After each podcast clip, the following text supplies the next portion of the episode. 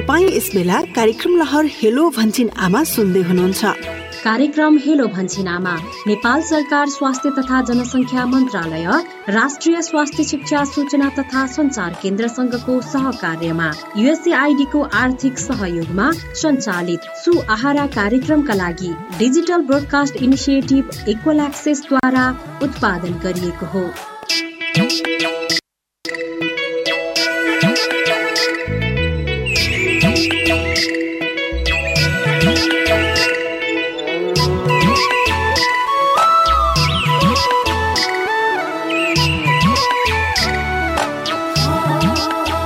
नमस्कार। आज छ गते चैत्र अर्थात् चैत्रको छ गते र आज मार्च बिस तारिक हामी सदा जस्तै आइतबार बेलुकी करिब सभा पाँच बजीदेखि हेलो भन्छन् आमा रेडियो लहर लिएर आएका छौँ। एउटा विश्वास हजार दिने आमा एउटा विशिष्ट समयावधि हो। हजार दिने आमा भनिनुको मतलब गर्भाधान भएको बेलादेखि शिशु दुई वर्षको हुँदासम्मको अवस्था र जसलाई हजार दिनमा हामीले एक किसिमबाट समयावधि लिएका छौँ। र यो समयावधिमा हामीले जति पोषण र जति केयर अथवा जति स्याहार सम्भार गऱ्यौँ त्यति नै हाम्रा नयाँ नानीहरू स्वस्थ हुन्छन् त्यति नै निरोगी हुन्छन् त्यति नै बौद्धिक शारीरिक रूपमा अति नै उत्पादनशील हुन्छन्। एउटा विश्वास यो हो।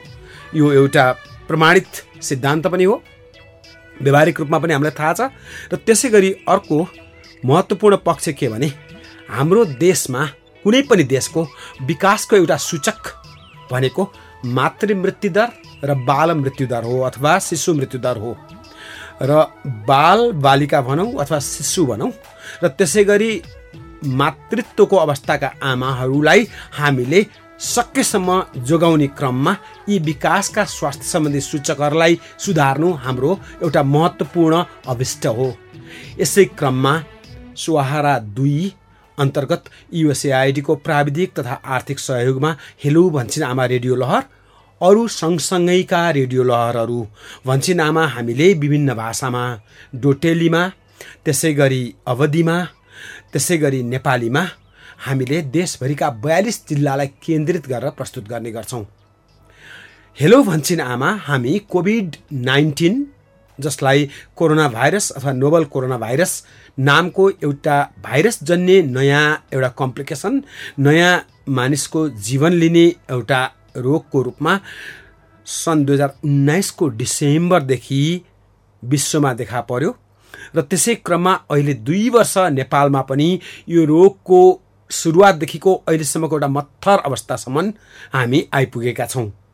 त्यसो त अहिले पनि कोभिड नाइन्टिन सकिएको छैन।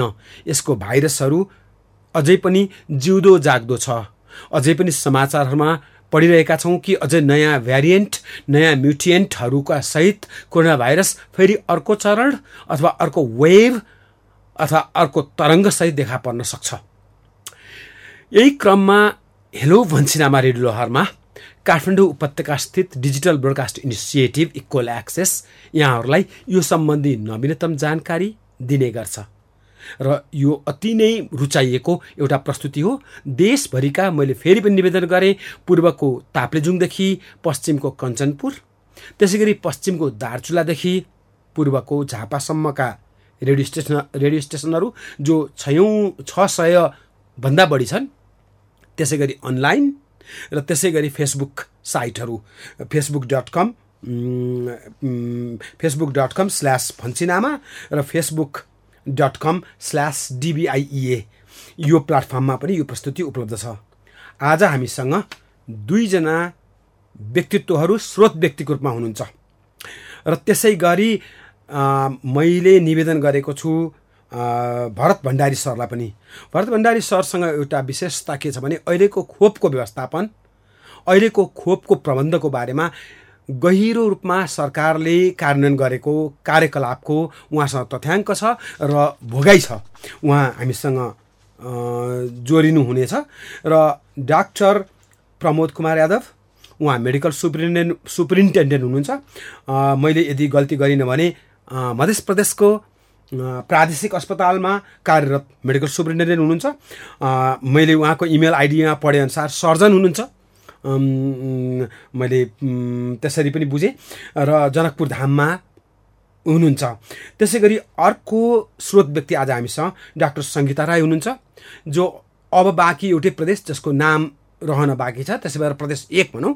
प्रदेश एकको मेडिकल इमर्जेन्सी अथवा आकस्मिक को लागि कार्यरत डाक्टर सङ्गीता राई हुनुहुन्छ। उहाँको उहाँसँग जुम अनलाइनबाट म डाक्टर सङ्गीता राईसँग जो जोडिएको छु डाक्टर प्रमोद कुमार यादवसँग जोडिएको छु र डाक्टर भरत भण्डारी मैले देखिरहेको छैन। सम्भवतः एकछिनमा हामीसँग उहाँ जोडिनुहुनेछ। निवेदन गरौँ हामीले यसभन्दा अगाडि जहिले पनि प्रदेश एक र दुईको उपस्थिति हेलो भन्छन् आमामा कम छ। मैले यहाँलाई निवेदन गरिहालेँ। यसभन्दा अगाडि डाक्टर विवेक भण्डारी डाक्टर विवेक कट्टेललाई बिपिकेआइएचएसका डाक्टर विवेक कट्टेललाई प्रस्तुत गरेको छु। धरानस्थित बिपिकेआइएचएसका र अर्को सम्भवतः मैले प्रदेश एकबाट त्यति धेरै घना रूपमा प्रस्तुत गर्न सकेको छैन। त्यसो त मध्य प्रदेशको झन् पटक्कै छैन। आज म अति खुसी छु किनभने मध्य प्रदेशबाट डाक्टर प्रमोद यादव हुनुहुन्छ। मैले दुवैजना साहबलाई नमस्कार गरेँ। प्रमोद साहब नमस्कार गरेँ। नमस्कार हजुर नमस्कार। हामीलाई अनलाइनको कनेक्टिभिटी जाति नै होला। म विश्वास गर्छु यो कार्यक्रम देशभरिका एफएम रेडियो स्टेसन र सम्भवतः मैले भर्खर पनि कुरा गरेको थिएँ महोत्तरीको रेडियो रुद्राक्ष लगायत। र त्यसै गरी सङ्गीताजी नमस्कार गरेँ। डाक्टर सङ्गीता नमस्कार गरेँ।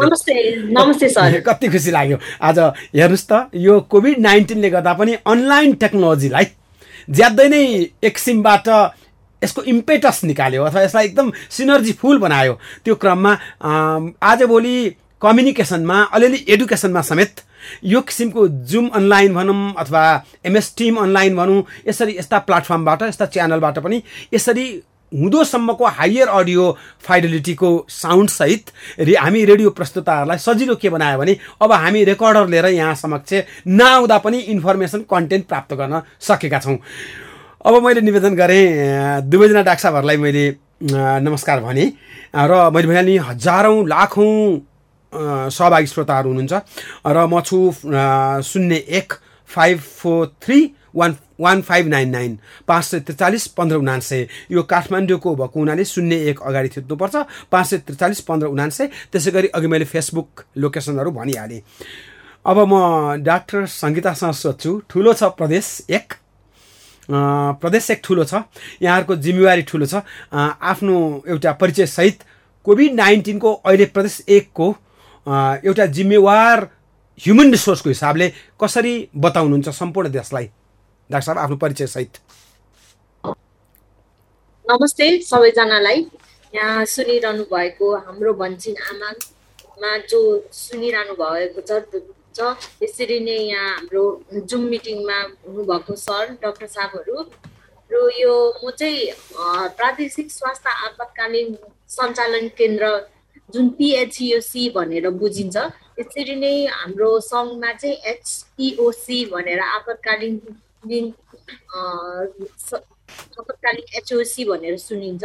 त्यसरी नै हाम्रो पिएचइओसीमा चाहिँ म एउटा एउटा प्रमुखको रूपमा काम गरिरहेको छु मेरो आफ्नो व्यक्तिगत परिचय गर्दाखेरि चाहिँ म चाहिँ डक्टर सङ्गीता राई हो। मेरो चाहिँ विशेषता भनेको चाहिँ मेरो कम्युनिटी मेडिसिन हो। र र मेरो चाहिँ कम्युनिटी फिजिसियन भएर चाहिँ म काम गरिरहेको छु। कम्युनिटी मेडिसिन चाहिँ पब्लिक हेल्थ र यो हेल्थ इमर्जेन्सीमा चाहिँ मेरो विशेष ब्याकग्राउन्ड पनि त्यही भएर चाहिँ मैले पिएचयुसीमा काम गरिरहेको छु यसरी नै हाम्रो प्रदेश चौधवटा जिल्ला छन्। पहाडी हुडी तराई विभागले गर्दाखेरि जोग्राफिकलले गर्दाखेरि चाहिँ चौधवटा जिल्ला छन्। चौधवटा जिल्लामा हाम्रो तिनवटा जिल्ला जुन सुनसरी झापा र मोरङ। जुनमा चाहिँ हाम्रो हटस्पोट नै नै कोभिडको कारणले गर्दाखेरि हटस्पोट नै मानिएको छ। जुन पहिलो लहर दोस्रो लहर तेस्रो लहरले गर्दाखेरि चाहिँ प्रदेश एक निकै माथि केसहरू पनि बढिरहेको सङ्क्रमित केसहरू बढिरहेको थियो। अहिले हाम्रो तथ्याङ्क हेर्दाखेरि चाहिँ हाम्रो बिएचसिओसीले चाहिँ हाम्रो स्वास्थ्य मन्त्रालय जुन अहिले भइरहेछ प्रदेश एकको अहिले ट्रान्जिसन फेसले गर्दाखेरि चाहिँ सामा पहिला सामाजिक विकास मन्त्रालयमा थियो। अहिले छुट्टिएर चाहिँ छुट्टै स्वास्थ्य मन्त्रालय बनेको छ। स्वास्थ्य मन्त्रालय बनिसकेपछि चाहिँ पहिलादेखि नै हामीले के काम गरिरहेको छौँ भन्दाखेरि अलिकति हामी न्युज मिडियामा नआएर चाहिँ अलिकति ओजलमा परे जस्तो लागेको थियो। तर हामीले चाहिँ यहाँ हाम्रो आफ्नै तथ्याङ्क छ। कोभिडको एउटा सङ्कलन एउटा रिपोर्टिङ गर्ने टिमहरू छ। त्यो टिममा चाहिँ हामीले जहिले पनि कति प्रदेशभरि भयो भनेर चाहिँ हामीले जहिले रिपोर्टहरू गरिदिन्छौँ। हाम्रो आफ्नै रिपोर्टिङ सेन्टर छ। पहिलो पहिलो लहरमा त निकै सङ्क्रमित भयो तर त्यो तर मृत्यु दर थोरै थियो तर दोस्रो सङ्क्रमित हुँदाखेरि चाहिँ सङ्क्रमण भन्दा पनि मृत्यु दर बेसी भएको थियो। मृत्यु दरमा पनि हाम्रो जुन मिडल एजमा अलिकति यङ जेनेरेसनहरूलाई इफेक्टिभ भएर परेको थियो। र अहिले जुन ओमिक्रोन भनेर भनिरहेछ त्यो ओमिक्रोनले चाहिँ जुन सर्ने सङ्क्रमित बेसी छ भनेर भनिरहेको थियो त्यसमा सङ्क्रमित पनि भइरहेको थियो। र अहिले अहिलेको हालचाल हेर्दाखेरि चाहिँ हाम्रो फागुनको पहिलो हप्तातिर चाहिँ चाहिँ चौध पर्सेन्टभन्दा बेसी चाहिँ सङ्क्रमित थियो त्यो एउटा इन्फेक्सन रेट गर्ने। तर अहिले आएर हेर्दाखेरि चाहिँ अहिले वान एकभन्दा थोरै सङ्क्रमित छ। यो सङ्क्रमित किन थोरै भएको भन्दाखेरि टेस्टिङ नै गरिएको गरिएको छैन। पहिला मान्छेहरू निकै टेस्टिङ गर्थ्यो। अहिले अलिकति टेस्टिङ गर्नुको कमीले गर्दाखेरि चाहिँ हिजो जिरो रिपोर्टिङ नै आएको थियो हिजो अस्ति। ती ती अहिले चाहिँ हजुरको आज नै हेर्नु पऱ्यो भने नै हाम्रो वान पर्सेन्टभन्दा पनि थोरै छ। डाक्टर सिर्जना खुसी लाग्यो। एक त सामाजिक विकास मन्त्रालय भनेर जुन एउटा बिग्गर आकारमा थियो। स्वास्थ्य मन्त्रालय भनेर एउटा भर्टिकल एकदम टेक्निकल्ली ठ्याक्कै एउटा प्राविधिक रूपमा सजिलो हुने गरेर मन्त्रालय नै स्थापना भएको भन्नुभयो। कति खुसी लाग्यो। किनभने स्वास्थ्य अति नै भाइटल पिभोटल अर्जेन्ट सवाल हो। अब म यसपछि फेरि डाक्टर सिजाका जानेछु। म मैले मैले निवेदन गरेँ डाक्टर सङ्गीता सङ्गीता राई डाक्टर साहब मैले सङ्गीता डाक्टर साहबको मैले नाममा गल्ती गरेको छु आज। डाक्टर प्रमोद तपाईँ सर्जन हुनुहुन्छ फिजिसियन हुनुहुन्छ कस्तो लागेको छ भ्याक्सिनेसन पछिको पोस्ट भ्याक्सिनेसनको अवस्था? मध्य प्रदेशमा नयाँ आशा कतिको ल्याएको छ? तपाईँहरूलाई कतिको सजिलो बनाएको छ भ्याक्सिनेसनको कारणले गर्दा कोभिड नाइन्टिनसँग जुझ्नलाई अथवा सङ्घर्ष गर्नलाई? हजुर नमस्कार। यो हजुरको यो हाम्रो भन्छिन आमा प्रोग्राममा हजुरको सम्पूर्ण टिम लगायत सम्पूर्ण श्रोताहरूलाई मेरो नमस्कार छ। अनि यो मौका दिनुभयो त्यसको लागि पनि धन्यवाद छ। अब वास्तवमा यो अघि डक्टर साहबले भन्नुभयो सङ्गीता राई डक्टर साहबले यो कुराहरू कोभिडको सिनारीहरू जस्तो हामी first wave second wave third वेभमा गयो फर्स्टमा धेरै मोर्टिलिटी भएन सेकेन्डमा अलिकति डेन्जरस थियो। त्यो थर्डमा हाम्रो त्यो ऱ्यापिड उ थियो उसको इन्फेक्टिभिटी हाई थियो। अब त्यो भन्नाले यो सब हामीले भोगिसक्यौँ जानिसक्यौँ। त्यसपछि हाम्रो जुन भ्याक्सिनेसन प्रोग्राम आयो त्यो भ्याक्सिनेसन प्रोग्रामले के भयो भने एउटा मान्छेको जुन हाम्रो जनसमुदायमा एउटा साइकोलोजिकल ऊ चाहिँ धेरै बुस्टअप भएछ। कि होइन म भ्याक्सिन ल्याएको छु मलाई केही हुँदैन। या म ninety percent seventy percent protected छु।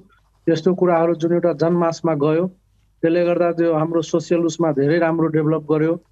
त्यो बाहेक वास्तवमा भ्याक्सिनको त कभरेज छ नि seventy percent more than seventy आफ्नो आफ्नो ऊ अनुसार। त्यही भएर हामी सबैजना ऊ भयो हामी स्वास्थ्यकर्मी पनि धेरै प्रोटेक्टेड भयो आफ्नो ठाउँमा काम गर्न सक्यौँ। स्वास्थ्यकर्मी पनि हुन त साथीभाइहरू केही हामी गुमाउनु परेको छ त्यसको लागि हामी धेरै उठ्छौँ के संवेदना प्रकट गर्दछौँ। तर के गर्ने हाम्रो जबै प्रोफेसनै यही हो। पोस्ट भ्याक्सिनेसनमा हामी पनि काउन्सिलिङ गर्नमा सजिलो भयो तपाईँ भ्याक्सिन लिनुभएछ नडराउनुहोस् ठिक छ आउनुहोस् हस्पिटलमा आउनुहोस् उपचार लिनुहोस्। त्यो बेला अलमोस्ट धेरै नै हस्पिटलहरूको अब ट्विस्ट भयो त्यो। सबै कोभिड उपचार गर्ने जेनरल बिरामी हस्पिटलमै नआउने। आखिर अस्पताल त बिरामीले चल्ने हो आउनु पर्यो। त्यही भएर हामी उता लागेका छौँ। अब अहिलेको सिनारीमा त्यो सबै ऊ छ। लगभग अलमोस्ट सबै हामी खुलि नै सकेका छौँ। अब कुनै कुनै ठाउँमा केही एउटा त्यो फोकल ऊ जस्तो देखिरहेछ कि? एक ठाउँबाट आयो एकजना पोजिटिभ आयो ल ठिकै छ त्यो सर्ट आउट भयो। सक्यो। तर त्यस्तो एकदम वरिड हुनुपर्ने एकदम डराइराख्नुपर्ने त्यस्तो अवस्था आएन। हुन त विगतमा हामी अब अपरेसन गर्दा गर्दै पनि कोभिड पोजिटिभ देखाएको थियो तर त्यो छोडेर जानु भएन गऱ्यौँ। ठिकै भयो। अब म प्रोफेसनले जेनरल सर्जन पनि हो। त्यही भएर यस्तो सिनारीहरू आयो। कोभिड पेसेन्टलाई पनि अपरेसन गऱ्यौँ हामीले। खासै त्यस्तो भएन। तर कोभिडले एउटा सिकायो कि मान्छेलाई हाउ टु सर्भाइभ त्यो लाइफको जुन भन्छ नि नीतिहरू जुन भन्छ त्यो सिकायो कि कसरी बस्ने कसरी गर्ने हाइजिन भनेको के हो त्यो डिजिज भने के हो एकअर्कासँग कसरी गर्ने सबै कुरा हामीले सिक्यो। जस्तो अघि हजुरले भन्नुभयो मिडियाको कुराहरू जुन आयो हामी कहाँ त्यस्तै कोभिडले पनि त्यो सर्भाइभ गर्ने सबैलाई सिकायो। यो डिजिजहरूको भ्याक्सिन कति इम्पोर्टेन्ट रहेछ सबैजनाले यो कुरा अब बुझ्नुभयो। हाम्रो समुदायमा वर्ल्ड वाइडै यस्तो भयो यो कुरा पेन्डेमिकले गर्दा। त्यही भएर यो कोभिडलाई हामीले राम्रोसँग उ गऱ्यौँ सबै कुरा हामी एकदम वेयर भएर सावधानी भएर हामी यसलाई टेकल गर्यौँ। तर जति पनि भ्याक्सिनेसन अझ बाँकी छ त्यो सबै लिनुपर्छ मेरो विचारले। कुनै पनि उ गर्नु भएन। नयाँ न्यु स्ट्रेनहरू पनि आइराखेको छ आइरहेको छ अब जस्तो थर्ड वेभ गयो अझै दुईवटा वेभ आउन सक्ला। तर हामी भ्याक्सिन लिइसकेपछि हामी अलमोस्ट सोध्छौँ कि हामी यति पर्सेन्ट प्रोटेक्टेड छौँ। तर तर यो जेनरल मेजरमेन्ट जुन छ अब यो डिस्टान्स यो मास्क सेनिटाइजर यिनीहरू चाहिँ हामी गरिराख्नुपर्छ। सबै कुरामा हामी सावधान हुनुपर्छ अनि बल्ल हाम्रो लाइफ अगाडि जान्छ अनि त्यही अनुसार मासमा कुनै भेलाहरूमा हामी कसरी मेन्टेन गर्ने? त्यहाँ उ गर्नुपर्छ। पछि हाम्रो यो स्मार्ट लकडाउनको पनि सिस्टम आयो। यो सबै कुरा हामीले सिक्यौँ। कोभिडमा यस्तो हुँदो रहेछ यसरी गर्नुपर्छ। भनेर त्यही भएर वरिड हुनुपर्ने छैन। धेरैजनालाई अब यस अनुभव भइसक्यो एक्सपर्टिज भइसक्यो। हामी कहाँ नै गभर्मेन्टको उसमा नेपाल सरकारले सबै कुरा त्यो बेलादेखि नै पुर्याइराख्नु भएको छ त्यो निर्देशनको कुरा त्यही भएर हामी वरिड छौँ र यस्तै हाम्रो प्रदेशमा मध्य प्रदेशमा त्यस्तै डक्टर साहबले अघि भने जस्तै अब एक पर्सेन्ट जति हामीले पोजिटिभ लिएर जान्छौँ अब खासै त्यति छैन। टेस्ट अब भइरहेछ नभएको होइन। अनि मान्छे पनि अब वेयर भयो सब के अरे सबैजना आफ्नो आफ्नो केयर अगाडि बढाउनु भयो त्यसले गर्दा यो बिस्तारै बिस्तारै सबसाइड हुँदै जान्छ।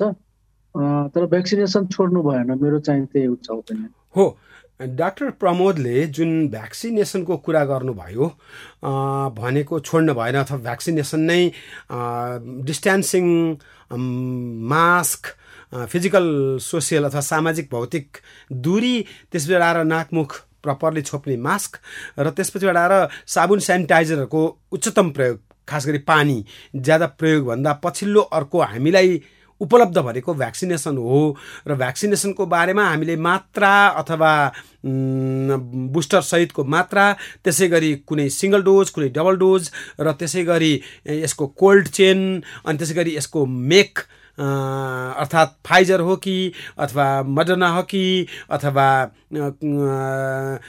भेरोसिल हो कि यी यावत बारेमा हेलो भन्छन् आमाबाट प्रशस्त जानकारी लिइसकेका छौँ। र अब हामीलाई अर्को अहिलेको चुनौती के भने भ्याक्सिनेसन छोड्न भएन भ्याक्सिनेसनमा हेजिटेन्सी पनि नेपालमा खास गरी छैन काहीँ काहीँको जति सुन्दा जति अप्ठ्यारो कुरा थियो त्यसो भए अझै पनि अझै पनि दुई तिहाईले मात्र आफ्नो भ्याक्सिनेसन पूर्ण गरेका छन् डबल डोजसम्मको हेर्ने हो भने। अब दुई तिहाईले पुग्दैन किनभने हामी हर्ड इम्युनिटी पनि हुन पुग्छौँ कि भन्ने डाक्टर बद्रीराज पाण्डेले योभन्दा अगाडिको प्रस्तुतिमा हामीलाई बताइसक्नु भएको छ। अब हामीले यो अहिलेको फुल मात्रा भ्याक्सिनेसन अर्थात् सेकेन्ड डोजसम्मको भ्याक्सिनेसनको लागि अब हामीले के अरू अभ्यास अथवा अरू के स्टेप्सहरू पाइला अगाडि बढाउनु पर्ला डाक्टर सङ्गीता प्रदेश एकको एउटा रिप्रेजेन्टेटिभ प्रतिनिधित्वको हिसाबले भनिदिनुहोस् न। धन्यवाद प्रश्नको लागि सर यो जुन भ्याक्सिनेसनको कुरा आइरहेछ हाम्रो देश एउटा सबैलाई थाहा छ। एउटा हाम्रो गरिबी देश भनेर चिनिएको छ जसमा चाहिँ भ्याक्सिनेसनको एउटा ठुलो चुनौती हो। जुन कसैले अहिले हामीले डाटा नै हेर्नुपर्छ। कुनै हामीले आफूले भन्दा पनि एउटा इभिडेन्ट बेस भन्ने कुरा हुन्छ। त्यो इभिडेन्ट बेस हेरेर कुरा गर्दाखेरि चाहिँ हामीले टोटल पुरै पपुलेसन हेरेर गर्दाखेरि चाहिँ त्यो फुल डोज साठीभन्दा मुठी पुगिसकेको छ। तर सातो प्रदेशमा हेर्दाखेरि सातो प्रदेशमा पनि पुगेको छ। तर जुन पिछडिएको डाक्टर साहब डाक्टर साहबको अनलाइन आज अलि विक भएको हो कि जस्तो लाग्छ अलिक कमजोर भयो कि हो? सङ्गीता साहब? हजुर। हजुर सर। अहिले सुनिरहेको छ ठिक छ अब। हजुर। हाम्रो जुन भ्याक्सिनेसनको कुरा आइरहेछ यो भ्याक्सिनेसन चाहिँ अलिकति हामीले हन्ड्रेड पर्सेन्ट नै दिइसकेको छैनौँ। यो हन्ड्रेड पर्सेन्ट नै भ्याक्सिनेसन दिइसकेपछि चाहिँ चाहिँ त्यसले कस्तो हुन्छ हुन्छ हुन्छ त्यसको रिजल्ट कसरी हुन्छ इभिडेन्ट बेसले नै थाहा हुन्छ होइन? अब यो भ्याक्सिन लगाउनेको हेसिडेन्सी अलिअलि बढेको जस्तो पनि छ किन भन्दाखेरि तपाईँको दोस्रो डोज लगाइसकेपछि तेस्रो डोज लगाएर कोभिड लागेको निकै मान्छेहरू छ। तर भ्याक्सिन लगाइसकेपछि चाहिँ हामीले यति बुझ्नुपर्छ कि हामीलाई एउटा सिभिरिटी एउटा रिक्सबाट चाहिँ जो अलिकति मुक्त हुन्छ भनेर सोच्नुपर्छ। अब त्यसमा चाहिँ हामीले के गर्न सकिन्छ भन्दाखेरि चाहिँ हामीले भ्याक्सिन लगाइसकेको मान्छेहरू जसलाई पोजिटिभ देखिएको छ उहाँ मान्छेहरू चाहिँ आइसोलेसन क्वारेन्टाइनहरू जुन हामीले फलो गरिरहेको छैनौँ त्यो चाहिँ आफूले फलो गर्नु पर्यो र सामाजिक दूरी जुन भनिएको छ तर हामीले ले बजारतिर भिडभाडहरू हेर्दाखेरि जुन कार्यक्रमहरू भइरहेको छ त्यसमा हेर्दाखेरि सामाजिक दूरी कहीँ छैन र मास्क लगाउनेमा त हामीले हेर्दाखेरि रि तपाईँको हन्ड्रेडमा तपाईँको पाँच दस पर्सेन्टले मात्रै मास्क लगाइरहेको छ। सम्पूर्ण मान्छेहरूले चाहिँ मास्क लगाइरहनु पर्ने अनिवार्य गर्नुपर्ने छ किन भन्दाखेरि हाम्रो जुन अहिले कुन कुन देशहरूमा चाहिँ नयाँ भेरिएन्ट आइरहेको छ भनेर न्युजहरू आइरहेको छ अहिले कोभिड हामीसँग अहिलेसम्म गएको छैन हामीसँगै रहिरहेको छ। जस्तो जे भए पनि भ्याक्सिन हामीले लगाइरहनुपर्छ र जुन सरकारले तोकिएको छ सामाजिक दूरी मास्क लगाउने र सेनिटाइजर र क्वारेन्टाइन त्यो व्यवस्थापन चाहिँ अलिकति स्ट्रिक्ट गरेर आफूले सरकारले भन्दा पनि आफूले आफूलाई नै फलो गर्यो भने चाहिँ अलिकति हामीले प्रिभेन्टिभमा जान्छौँ। रोग लागिसकिसकेपछि त अब गएर केही जोखिम भयो भने त हस्पिटल गइहाल्यो। तर तर हस्पिटल जानुभन्दा पनि अगाडि हामीले चाहिँ अलिकति सावधानपूर्वक चाहिँ चाहिँ यो मास्क मास्क लगाउने सेनिटाइजर गर्ने अनि भौतिक दूरी गर्ने भिडभाड नगर्ने त्यो फलो गर्यो भने चाहिँ अलिकति हामीले आउने दिनमा मा चाहिँ यो कोभिड नर्मल हुन्छ। मेरो भनाइ यति नै हो। म प्रदेश म मध्य प्रदेश र प्रदेश एकमा थिएँ यसपल्ट फागु पूर्णिमाको समयमा। बिहिबार र शुक्रबार हामीले धुमधामसँग फागु पूर्णिमा मनायौँ।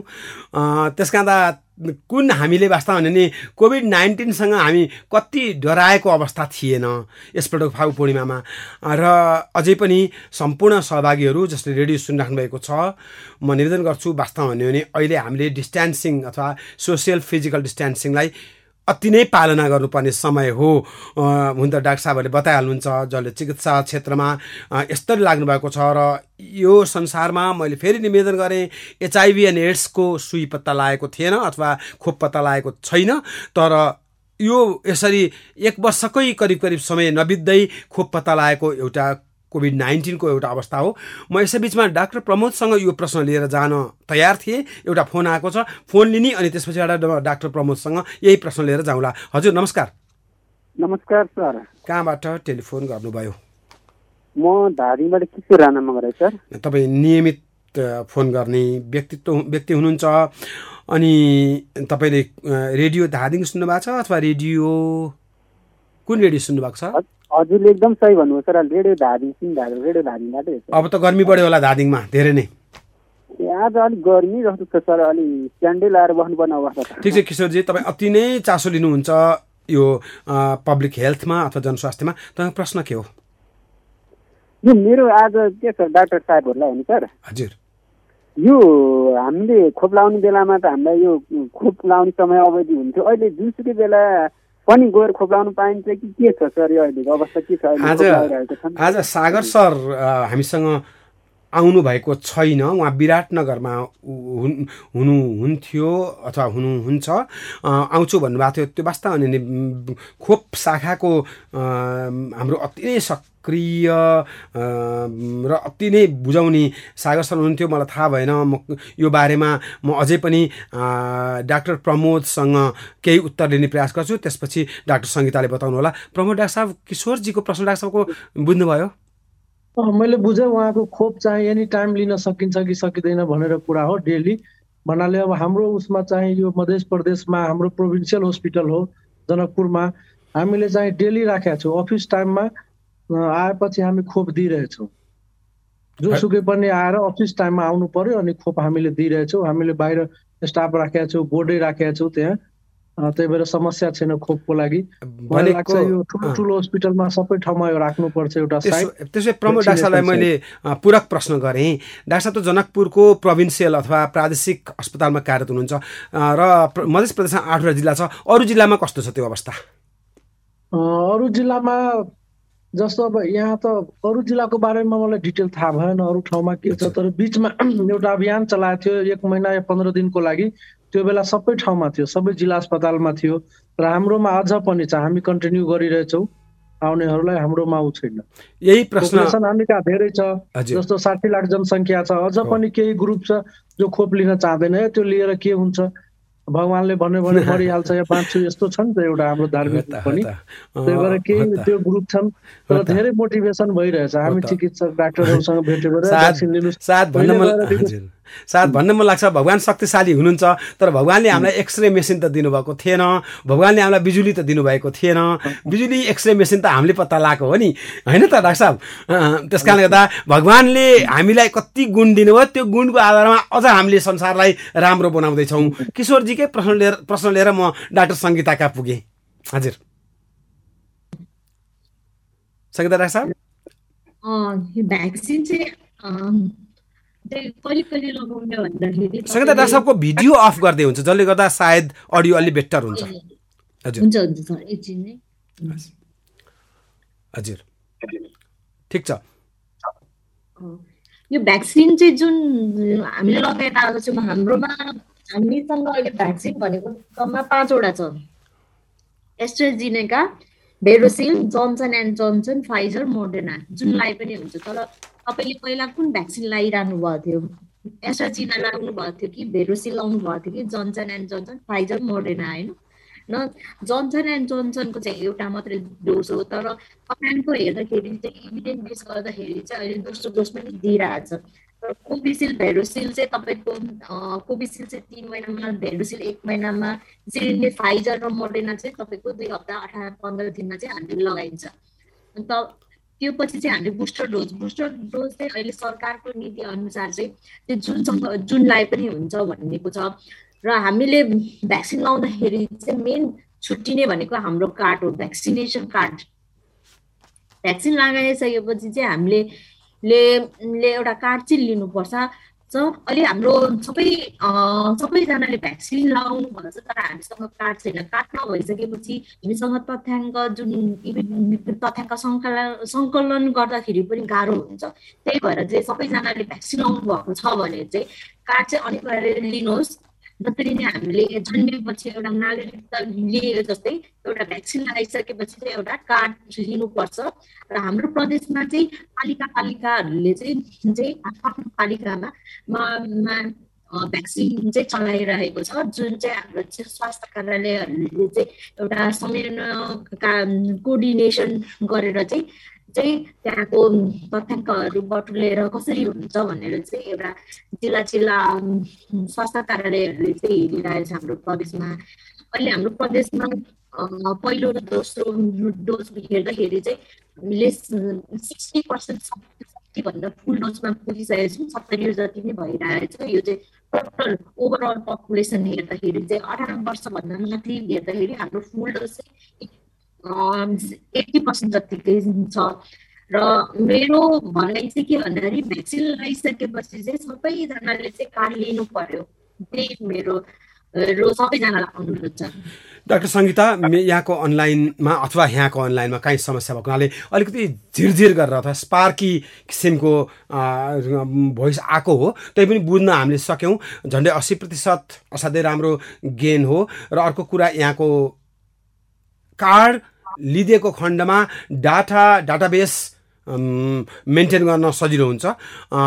यहाँको असाध्यै के भन्ने प्रिसियस सल्लाह। म एउटा सन्देश छ हामीसँग। Doctor Vivek family welfare division अथवा परिवार कल्याण महाशाखा स्वास्थ्य विभागको प्रमुख हुनुहुन्छ। उहाँको एउटा सन्देश छ। त्यो सन्देश पछि फेरि प्रस्तुत हुनेछु। र हामी छौँ काठमाडौँ उपत्यका स्थित डिजिटल ब्रोडकास्ट इनिसिएटिभ इक्वल एक्सेसद्वारा संयोजित संरचित रेडियो लहर हेलो भन्छन् आमा लाइभ अन्तर्क्रियात्मक बनाउने प्रयास गरेका छौँ। अन्तर्क्रियात्मक बनाउने क्रममा हामीले सकेसम्म सबैलाई सूचना पुगोस् भनेर रेडियो मिडियम रोजेका छौँ। फेसबुकबाट पनि जान सक्ने अथवा फेसबुकबाट पनि प्राप्त हुन सक्ने अवस्थामा हामी छौँ र रेडियो भएको हुनाले नेपाल बाहिर भएका टाइम जोनले समेत सुन्न मिल्ने गरेर जस्तो कति नेपालीहरू अरब क्षेत्रमा हुनुहुन्छ कति नेपालीहरू मलेसियामा हुनुहुन्छ कति नेपालीहरू विश्वका विभिन्न भागमा हुनुहुन्छ भारतमा हुनुहुन्छ। त्यस कारणले गर्दा त्यहाँसम्म यो सन्देशहरू पुगोस् भन्ने हाम्रो अर्को कामना हो। र त्यसै गरी आज हामीसँग डाक्टर प्रमोद यादव हुनुहुन्छ। जो मध्य प्रदेशको अति नै महत्त्वपूर्ण मेडिकल ह्युमन रिसोर्स हुनुहुन्छ मेडिकल सुप्रिन्टेन्डेन्ट त्यसै गरी डाक्टर सङ्गीता राई हुनुहुन्छ जो मेडिकल इमर्जेन्सी अथवा स्वास्थ्य इमर्जेन्सी सेन्टर प्रदेश एकमा कार्यरत जनशक्ति हुनुहुन्छ। र भरत सरले आउँछु भन्नुभएको थियो आउनु भ्याउनु भएको छैन र अर्को एउटा निवेदन के भने सम्पूर्ण रेडियोहरू बाट यो कार्यक्रम प्रस्तुत भइरहेछ। आभारी छौँ ती रेडियोहरूप्रति जसले यसरी सन्देश देशव्यापी रूपमा हाम्रा सहभागी श्रोता समक्ष पुर्याउनको लागि अति नै केन्द्रीय भूमिका निर्वाह गर्नुभएको छ। सुनौँ परिवार कल्याण महाशाखाका निर्देशक डाक्टर विवेक उहाँको पछिल्लो सन्देश।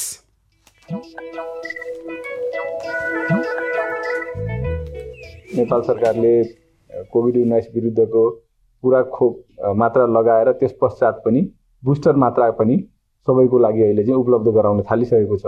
अहिले नेपाल सरकारको पुरै ध्यान पुरै स्रोत पुरै ऊर्जा चाहिँ कसरी हुन्छ यो चैत मसान्तभित्रमा चाहिँ सबै लक्षित जनसङ्ख्या अहिलेलाई हामी बाह्र वर्षसम्मलाई समेटेर चाहिँ सबै जनसङ्ख्यालाई हामीले चाहिँ खोप लगाउनेको लागि चाहिँ अहिले प्रयासरत छौँ। सुरुको अवस्थामा हामीले के भन्यौँ भन्दाखेरि जुन खोप पहिलो मात्रा लगाउनु भएको छ त्यही खोप चाहिँ दोस्रो मात्रा पनि लगाउनु पर्छ र बुस्टर पनि त्यही मात्रा लगाउनु पर्छ र नयाँ अनुसन्धानहरूले के देखियो भन्दाखेरि त्यो मात्रै होइन। यदि हामीले सुरुमा एउटा प्रकारका खोप लगाएका छौँ भने अन्य खोपहरू पनि दोस्रो मात्रा र बुस्टरको रूपमा लगाउन सकिन्छ। प्रभावकारिता उति नै कमसेकम अथवा त्योभन्दा बढी पनि हुने सम्भावना रहन्छ। त्यो भएर अहिले चाहिँ तपाईँ हामीलाई खोपमा यही मात्र लगाउनु पर्ने भनेर अहिले चाहिँ बाध्यता हटेको छ र सरकारले बुस्टर डोज लगाउनको लागि खोपहरू पर्याप्त मात्रामा सुनिश्चित गरिरहेको छ र आगामी दिनमा पनि खोपहरू आउने नै छ। त्यही भएर खोप अभाव होला भनेर चाहिँ हामीले अहिले चिन्ता मान्नुपर्ने अवस्था छैन।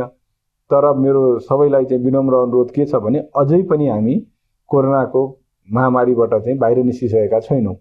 तपाईँको आफ्नो दुई मात्रा लगाएको छ महिना पुगेको छ भने गएर तुरुन्तै बुस्टर डोज पनि लगाउनुहोस्। यदि कुनै खोप लगाउनु भएको छैन भने त तुरुन्तै लगाइहाल्नु पऱ्यो हामीले पहिलो मात्रा लगाउनु भएको छैन। पहिलो मात्रा पहिलो मात्रा लगाएको पछि चाहिँ दोस्रो मात्रा लगाउनु पर्ने खोपहरू दोस्रो लगाइहालौँ। यो किन पनि जरुरी छ भन्दाखेरि कुनै एउटा हामी समुदायमा बस्छौँ। आधा जति व्यक्तिले खोप लगाउनु भएको छ दुई मात्रा होइन बुस्टरै लगाउनु भएको छ। तर अरू व्यक्तिहरूले खोप लगाउनु भएका छैनौँ भने तपाईँ हामी सबै जोखिममा रहन्छौँ। त्यही भएर हामी आफू मात्रै लगाएर भएन। हाम्रो घर परिवार हामीले हाम्रो साथी आफ्नो आफन्तहरू र आफ्नो समुदायमा अरू कसैले लगाएका छैनन् भने उहाँहरूलाई पनि खोप लगाउन उत्प्रेरित गरौँ उत्साहित गरौँ र उहाँहरूलाई चाहिँ सहजीकरण पनि गरौँ भनेर म अनुरोध गर्न चाहन्छु। अहिले त नेपाल सरकारले यसमा पहिला चाहिँ तपाईँ हामीलाई जानकारी छ खोप लगाउन जाँदाखेरि उमेर र परिचय खुल्ने प्रमाणपत्र लिएर जानु पर्थ्यो अहिले त्यो बाध्यता पनि अन्त्य भएको छ। अब सरकारले जो व्यक्तिहरू हुनुहुन्छ खोप लगाउन जानुहुने उहाँहरूले आफूले स्वयं घोषणा गरेको आधारमा उहाँहरूको नाम ठेगाना उमेर जुन उहाँहरूले बताउनुहुन्छ सोही अनुसार उहाँलाई मिल्ने खोप चाहिँ स्वास्थ्य संस्थाहरूबाट र खोप केन्द्र पनि व्यवस्था गरिसकेको छ। त्यही भएर हाम्रो वरिपरि कोही त्यस्ता व्यक्तिहरू हुनुहुन्छ भने पनि हामी उहाँहरूलाई तुरुन्तै खोप लगाउनको लागि सहजीकरण गरौँ अनुरोध गरौँ। यहाँ सबैलाई म यही अनुरोध गर्न चाहन्छु। हस् नमस्कार। नेपाल सरकार स्वास्थ्य तथा जनसङ्ख्या मन्त्रालय राष्ट्रिय स्वास्थ्य शिक्षा सूचना तथा संचार केन्द्र युएसएआईडी र सुआहारा।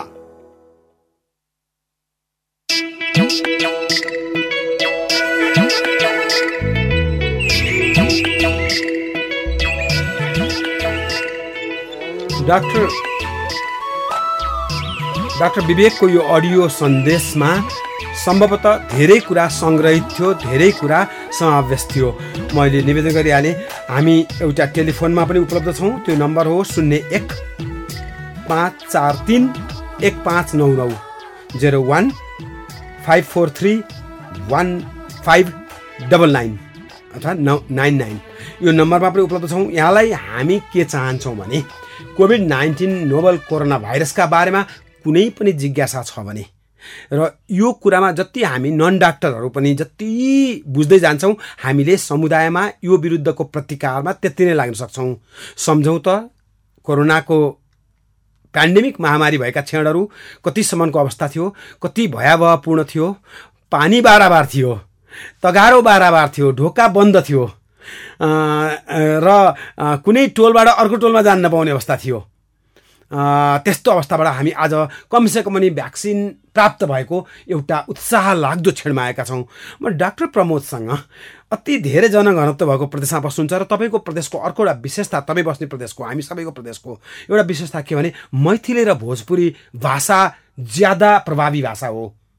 त्यहाँको करिब करिब प्यारेन्टल टङ अथवा पितामाताको मातापिताकोदेखि नै हामीले त्यो भाषामा सञ्चार गरेका हुन्छौँ। कतिको स सामग्रीहरू पाइयो कतिको रेडियोहरूले सघाए यहाँहरूलाई यसरी पब्लिक स्पिकिङ अथवा पब्लिक कम्युनिकेसन गर्न डाक्टर साहब मलाई जिज्ञासा। यो सरले जुन भन्नुभयो यसमा खास हाम्रो सम्पूर्ण सञ्चार मिडिया जुन छ यो प्रदेश मध्य प्रदेशमा या देशभरिकै उहाँहरूलाई धेरै धेरै धन्यवाद छ। किन मिडियाको बिना यो सम्भवै छैन। जुन हामीले ऊ गऱ्यौँ जसरी हामी प्रचार प्रसार गऱ्यौँ मान्छेलाई एउटा साइकोलोजिकली डर त्रासको भावना थियो त्यो सबै हटायो। यो सबैमा अगाडि मिडियाका साथीहरू यो मिडियाहरू नै छन्। उहाँहरूको सहयोगमा हामी गऱ्यौँ डिफ्रेन्ट ल्याङ्ग्वेजमा भोजपुरीमा पनि गऱ्यौँ मैथिलीमा पनि गऱ्यौँ हामी सबै ठाउँमा प्रचार प्रसार गरेर गऱ्यौँ तर यो मलाई लाग्छ अझ अपुग छ अझ जनसमुदायमा अझ यो जानुपर्छ यो सन्देशहरू। जो ग्रुप बाँकी छैन पकेट ग्रुपहरू। ठाउँ ठाउँमा केहीजना केही जस्तो व्यक्ति जस्तो मान्नु एउटा पालिकामा जस्तो दसजना बाँकी छ। कुनै पालिकामा पचासजना बाँकी छ। कुनै वार्डमा दसजना बाँकी छ। त्यो पकेट ग्रुपलाई पनि कभरेज यो मिडिया हजुरहरूको एफएमको मार्फत या अरू कुनै नाटक यो सडक नाटक यस्तोहरू केही छ त्यसको मार्फत गएर तिनीहरूलाई कभरेज गर्नुपर्छ। अघि जुन विवेक डाक्टर साहबले पनि भन्नुभयो यो छ महिनापछि हाम्रो यो बुस्टर छ। पहिला अब धेरै झन्झट थियो। नागरिकता चाहियो के चाहियो अहिले फ्री रूपमा आफै स्वयं घोषणा गरेर लिन सकिन्छ। भन्नाले सरकारले त्यो फेसिलिटी दिएका छन् त्यो हामी लिनुपर्छ। अलिकति सोच हामीसँग अलिकति अशिक्षा यो भयो यिनीहरूले गर्दा हो। त्यसमा हामी नै लाग्नुपर्छ। स्वास्थ्यकर्मी मिडियाकर्मी साथीहरू राजनीतिक कार्यकर्ताहरू राजनीतिक विशेषज्ञ व्यक्तिहरू उहाँहरूले यसलाई एकदम जोड दिनुपर्छ। किनभने जनताको अति बुद्धिमत्तापूर्ण बुद्धिमत्तापूर्ण प्रतिक्रिया दिनुभयो अथवा चाहिँ फिडब्याक दिनुभयो। किनभने मैले भनिहालेँ मधेस प्रदेश खास गरी मैथिली र भोजपुरी भाषासँग र त्यसै गरी बज्जिका भाषासँग ज्यादा कम्युनिकेट गर्छ अथवा ज्यादा सञ्चार गर्छ। र यसको अर्थ प्रदेश एकमा पनि यी भाषाहरू अझ खास गरी थारू भाषा त्यसै गरी राजवंशी सतार सन्थालहरूको आफ्नै भाषा होला कति उनीहरूका सन्देश पुग्न कति समय लाग्यो होला जबकि नेपालीमा त हामी सबैसँग सन्देश त थियो जस्तो लाग्छ। डाक्टर सङ्गीताको पनि सायद यस्तै अवस्था छ किनभने उहाँ हेल्थ इमर्जेन्सीसँग डिल गर्नुहुन्छ अथवा व्यवहार गर्नुहुन्छ। म एउटा टेलिफोन आएको छ म त्यसपछि अरू कुरा गरौँला। हजुर नमस्कार। हजुर नमस्कार सर। कहाँदेखि टेलिफोन गर्नुभयो? सर म रोल्पादेखि हो। हो नाम के हो? सर मेरो घनबहादुर विष्ट हो। घनबहादुर विष्टजी रोल्पा पूर्वी रोल्पा कि पश्चिमी रोल्पा? जिल्ला त दुईवटा छ भनेको होइन मैले तर कतापट्टिको रोल्पा? पूर्वी रोल्पा रोल्पा एउटै हो। मैले थाहा पाएँ तर उही कुनै पनि ठाउँको पूर्वी र पश्चिमी भइहाल्छ भनेर मात्रै हो। अनि कुन रेडियो कुन रेडियो सुनिरहनु भएको छ? रोल्पा एफएम हजुर। ठिक ठिकै छ त्यति जा गर्मी त बढाएको छैन होला माथि उचाइमा भएको ठाउँ हुनाले। हजुर गर्मी छैन सर त्यति। जाति भयो कति तपाईँका पुग्नु मन लाग्छ। अनि प्रश्न के हो त? सर म मुटुको रोगी हो होइन? हजुर। अनि मुटुको रोगीको अहिलेसम्म भ्याक्सिनको बारेमा केही जानकारी मैले पाएको छैन। ल। सङ्गीता राई डाक्टर साहबमा म पुगौँला। पहिला मैले किनभने आज सङ्गीता राई डाक्टर साहबको अनलाइन त्यति थ्रु छैन त्यति प्रष्ट छैन। म पहिला फेरि पनि डाक्टर प्रमोदकै गएँ। प्रमोद डाक्टर साहब सायद तपाईँ मैले इमेलमा पढेअनुसार सर्जन पनि हुनुहुन्छ उहाँ मुटुको बिरामी हुनुहुन्छ। प्रश्न पुरा पुरा बुझियो नि। हजुर। अब यसमा के छ भने उहाँलाई हजुरको मार्फत मेरो सन्देश छ कि यो भ्याक्सिन लिइहाल्नुहोस्। केही डराउनु पर्दैन मुटुको रोगी भएर। तपाईँसँग ज्वरो छैन। चाहे कुनै इन्फेक्सनको हामी भन्छौँ इन्फेक्टिभिटी छैन भन्ने भ्याक्सिन लिइहाल्नुहोस्। कुनै ज्वरो आउने त्यस्तो सङ्क्रमण छैन भने आफूसँग मुटुको रोगले केही हुँदैन सुगरको रोगले केही हुँदैन त्यहाँ प्रेसरै अरू कुनै पनि रोगले केही छैन भ्याक्सिन त्यसमा लिन मिल्छ। आफूसँग कुनै किसिमको ज्वरो आउने या सङ्क्रमण जुन हामी भन्छौँ त्यो हुनु भएन। त्यो छ भने त्यो सकेपछि दुई हप्ता एक हप्ता या चार हप्ता लाग्ला त्यो रिकभरी भएपछि भ्याक्सिन लिनुपर्छ। त्यो लिइहाल्नुहोस् मेरो अनुरोध आहा भन्न मन लाग्छ magic of radio power of radio. रोल्पाबाट तल जनकपुर धाम रोल्पाका सहभागी श्रोतालाई सल्लाह दिँदै हुनुहुन्थ्यो सर्जन डाक्टर प्रमोद। यस्तो हुन्छ। मिडियाको मिराकल भनेको मिडियाको म्याजिक भनेको। त्यस कारण मलाई यति बेला अति नै सन्तोषको क्षण छ। म अब हामीसँग धेरै बेर समय छैन। सात मिनट जति समय छ। र मैले निवेदन गरिहालेँ एउटा त्यही पनि अहिले मुटुको बिरामीको जस्तै एउटा स्पेसलाइज ग्रुपको प्रश्न गरौँला। म यति बेला अर्को एउटा सन्देशको लागि लागेँ। यो सन्देश सुनौँ त्यसपछि थप कुरा गरौँला। गर्भावस्था होस् या स्तनपान गराइरहेका महिला। ढुक्क भएर लगाऊ कोभिड उन्नाइस विरुद्धको खोप। कोभिड उन्नाइस विरुद्धको खोपले गर्भपात हुने कम तौलको बच्चा जन्मिने समय नपुगी जन्मिने भन्ने कुरा गलत हुन्। गर्भावस्थामा कोरोना भाइरस विरुद्धको खोप लगाएका महिलाहरूले समय नपुगी बच्चा जन्माउने र कम तौल भएको बच्चा जन्माउने जोखिमको खोपसँग कुनै सम्बन्ध छैन। सबै गर्भवती महिलाहरूलाई उक्त खोप गर्भवती भएको पहिलो तीन महिनापछि दिन सकिन्छ। त्यसैले ढिला नगरी आफूलाई बाहेक पर्ने खोप केन्द्रमा समयमै पुगेर बिना कुनै सङ्कोच खोप लगाऊ। साथै स्तनपान गराइरहेका महिलाहरूले पनि कोभिड उन्नाइस विरुद्धको खोप लगाउन मिल्छ। यो खोपले आमा र बच्चा दुवैलाई सुरक्षा प्रदान गर्दछ। त्यसैले स्तनपान गराइरहेका महिलाहरूले ढुक्क भएर बिना कुनै सङ्कोच कोभिड उन्नाइस विरुद्धको खोप लगाऊ खोप निशुल्क पाइन्छ। खोप सुरक्षित छ। खोपले जीवन रक्षा गर्छ। कोरोना संक्रमणबाट बच्नका लागि जनस्वास्थ्यका सबै मापदण्डको पालना गरौँ। मास्क लगाऊ भौतिक दूरी कायम गरौँ बेला बेलामा साबुन पानीले हात धुवाउ नेपाल सरकार स्वास्थ्य तथा जनसङ्ख्या मन्त्रालय राष्ट्रिय स्वास्थ्य शिक्षा सूचना तथा संचार केन्द्र।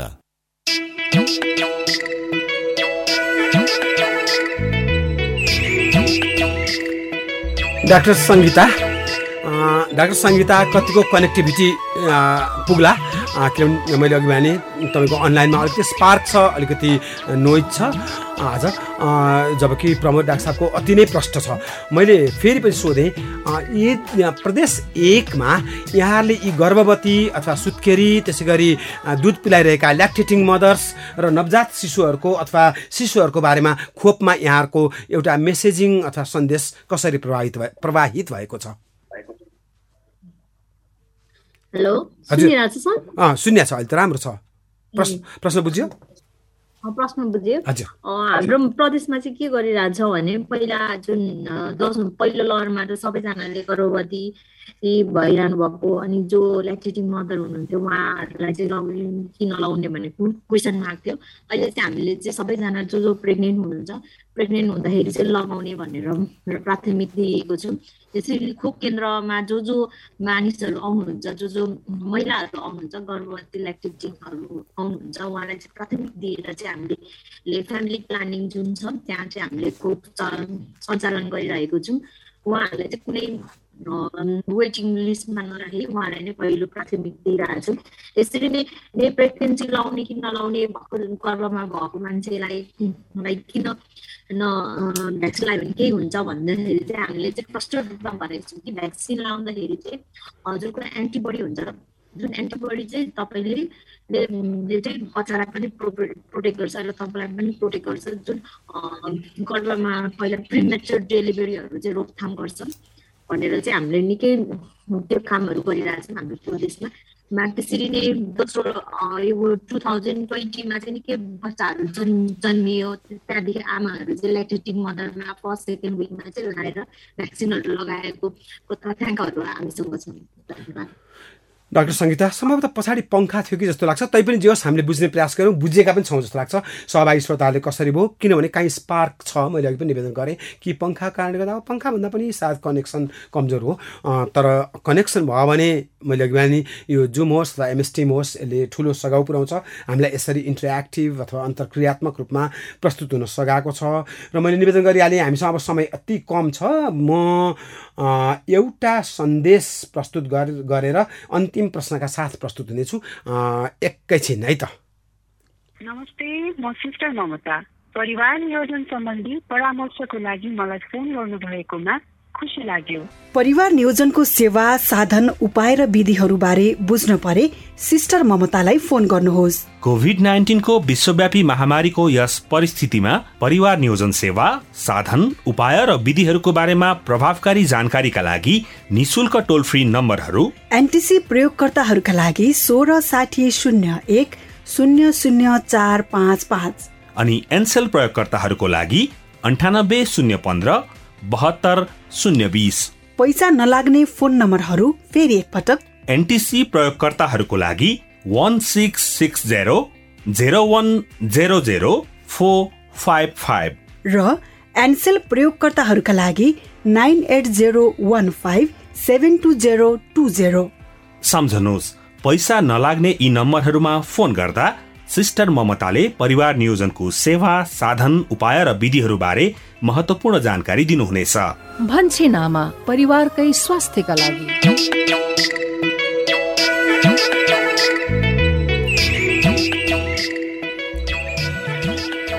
अब हामीसँग समय बाँकी नै रहेन भन्दा हुन्छ।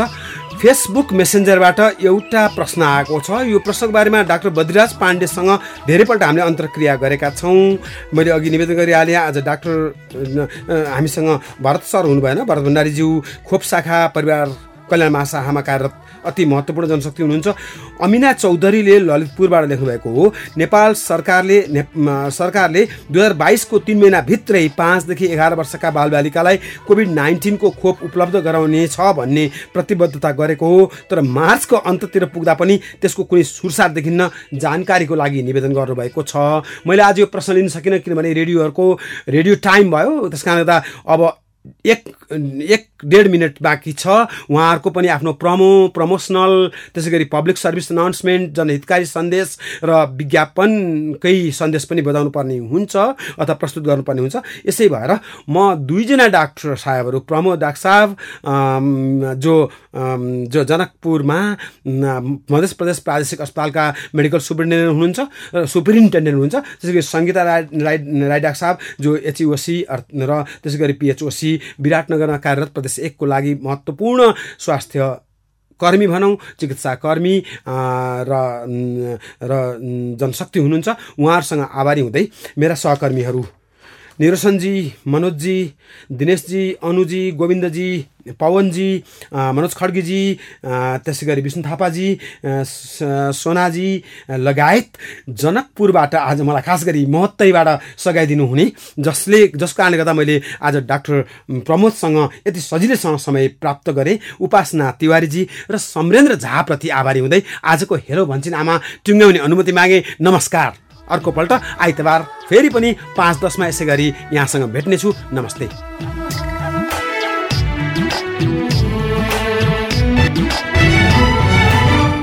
नामा परिवारकै स्वास्थ्यका लागि।